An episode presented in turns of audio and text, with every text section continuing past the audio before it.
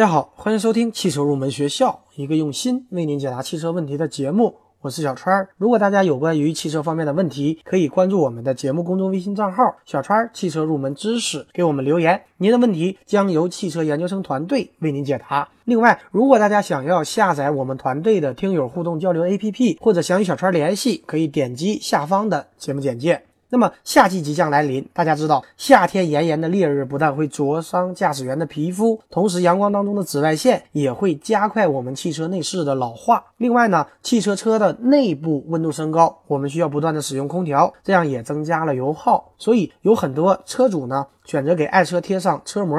那么今天这期节目呢，我们就来聊一聊如何选择汽车的贴膜，以及判别假的贴膜的一些技巧。汽车贴膜的好坏呢，实际上有几个关键的指标，大家在选择时可以从这几个方面入手。第一个指标呢，就是透光率。可以说，汽车贴膜最重要的就是透光率，因为这是涉及到我们行车安全的一个非常重要的性能指标。因此呢，我建议大家不要选择透光率太低的膜。前挡膜它的透光率要求达到百分之八十以上，不论颜色深浅，都要求清晰度比较高。而两侧车窗的膜也要求透光率最好在百分之三十五以上。那么大家在挑选的时候，可以询问一下贴膜的透光率，然后把车膜放在眼前，亲自感觉一下它的透光效果到底怎么样。第二个指标呢，就是隔热率。隔热率这个指标直接关系到车内的温度。目前市场上好一点的车膜隔热率可以达到百分之五十以上，更好的可以达到百分之六十五到百分之八十。好的车膜应该可以将大量的热。反射掉，这样呢，车内的温度可以有所降低，因此呢，可以减小空调的负荷。那么隔热率呢，一般我们要用专业的设备进行测试，但是我们可以采用一些土的办法。我们可以把车膜放在脸上，然后面向阳光，这样呢，可以在一定的程度上粗略的感受一下这个贴膜的隔热效果。那么除了隔热以外，车膜另外一个重要的指标就是阻隔一定的紫外线。那么怎么看一个汽车贴膜可不可以很好的阻隔紫外线呢？大家虽然没有专业的设备，但是我可以教给大家一个小方法。大家可以拿一个验钞票用的小紫外线灯，正常人民币在这个紫外线灯的照射下，可以清楚的看到人民币的方位标识。然后我们把太阳膜覆盖在人民币上，再用紫外线灯进行照射。如果贴膜的紫外线阻隔率高的话，我们应该是看不清人民币上的方位标识的。那么，如果我们仍然可以非常清晰的看到这个方位标识，那么说明这个车膜它的紫外线的阻隔率不是很好，是属于比较差的产品。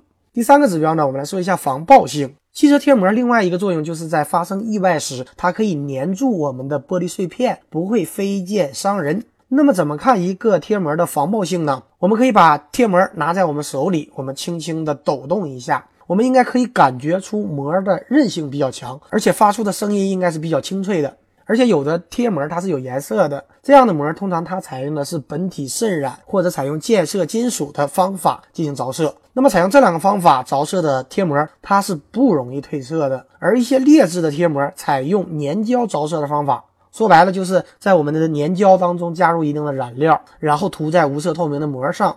那么怎么区分呢？同样教给大家一个方法，我们只要在样膜上用手指甲轻轻划几下，如果露出了透明的白点，那么就说明它是粘胶着色的。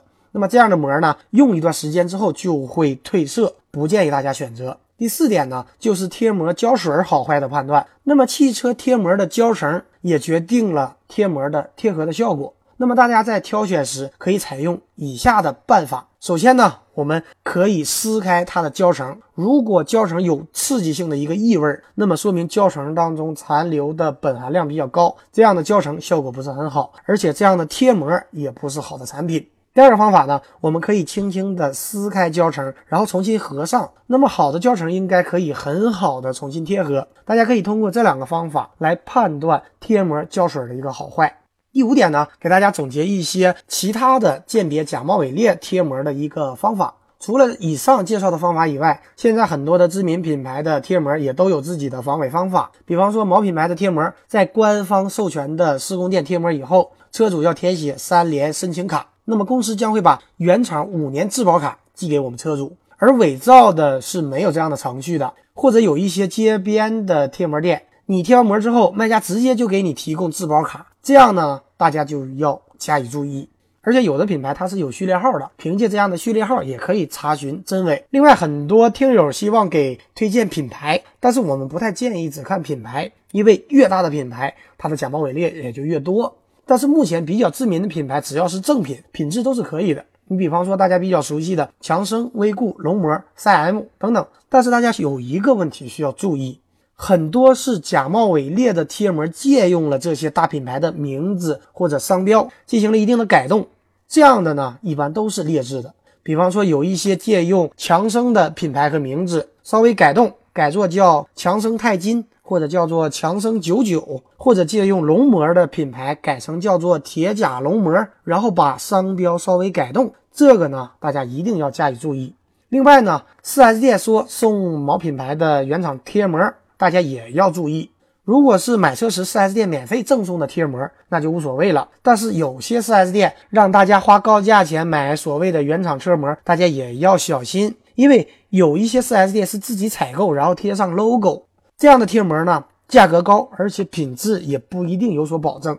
好的，那么今天这期节目呢，就接近于尾声了。节目最后，欢迎大家加入我们汽车研究生团队的会员。成为会员以后，我们将会为您分配一位研究生咨询助理，为您解决所有的汽车问题。节目最后，一首好听的歌曲送给所有热爱汽车的朋友。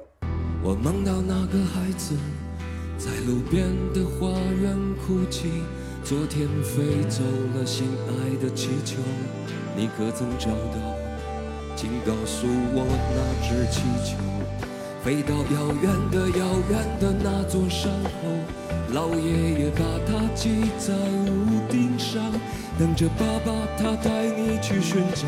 有一天爸爸走累了，就丢失在深深的陌生山谷，像那只气球，再也找不到。这是个旅途，一个叫做命运的茫茫旅途。我们偶然相遇，然后离去，在这条永远不归的路。我们路过高山，我们路过湖泊，我们路过森林，路过沙漠，路过人们的城堡和花园，路过幸福。我们路过痛，路过一个女人的温暖和眼泪，路过生命中漫无止境的寒冷和孤独。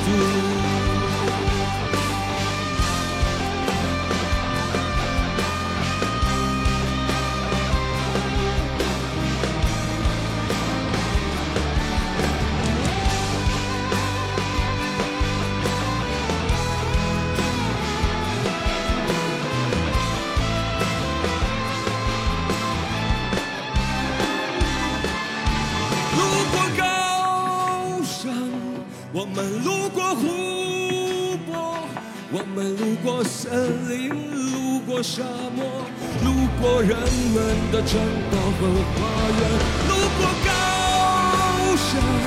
我们路过湖泊，我们路过森林，路过沙漠，路过人们的城堡和花园，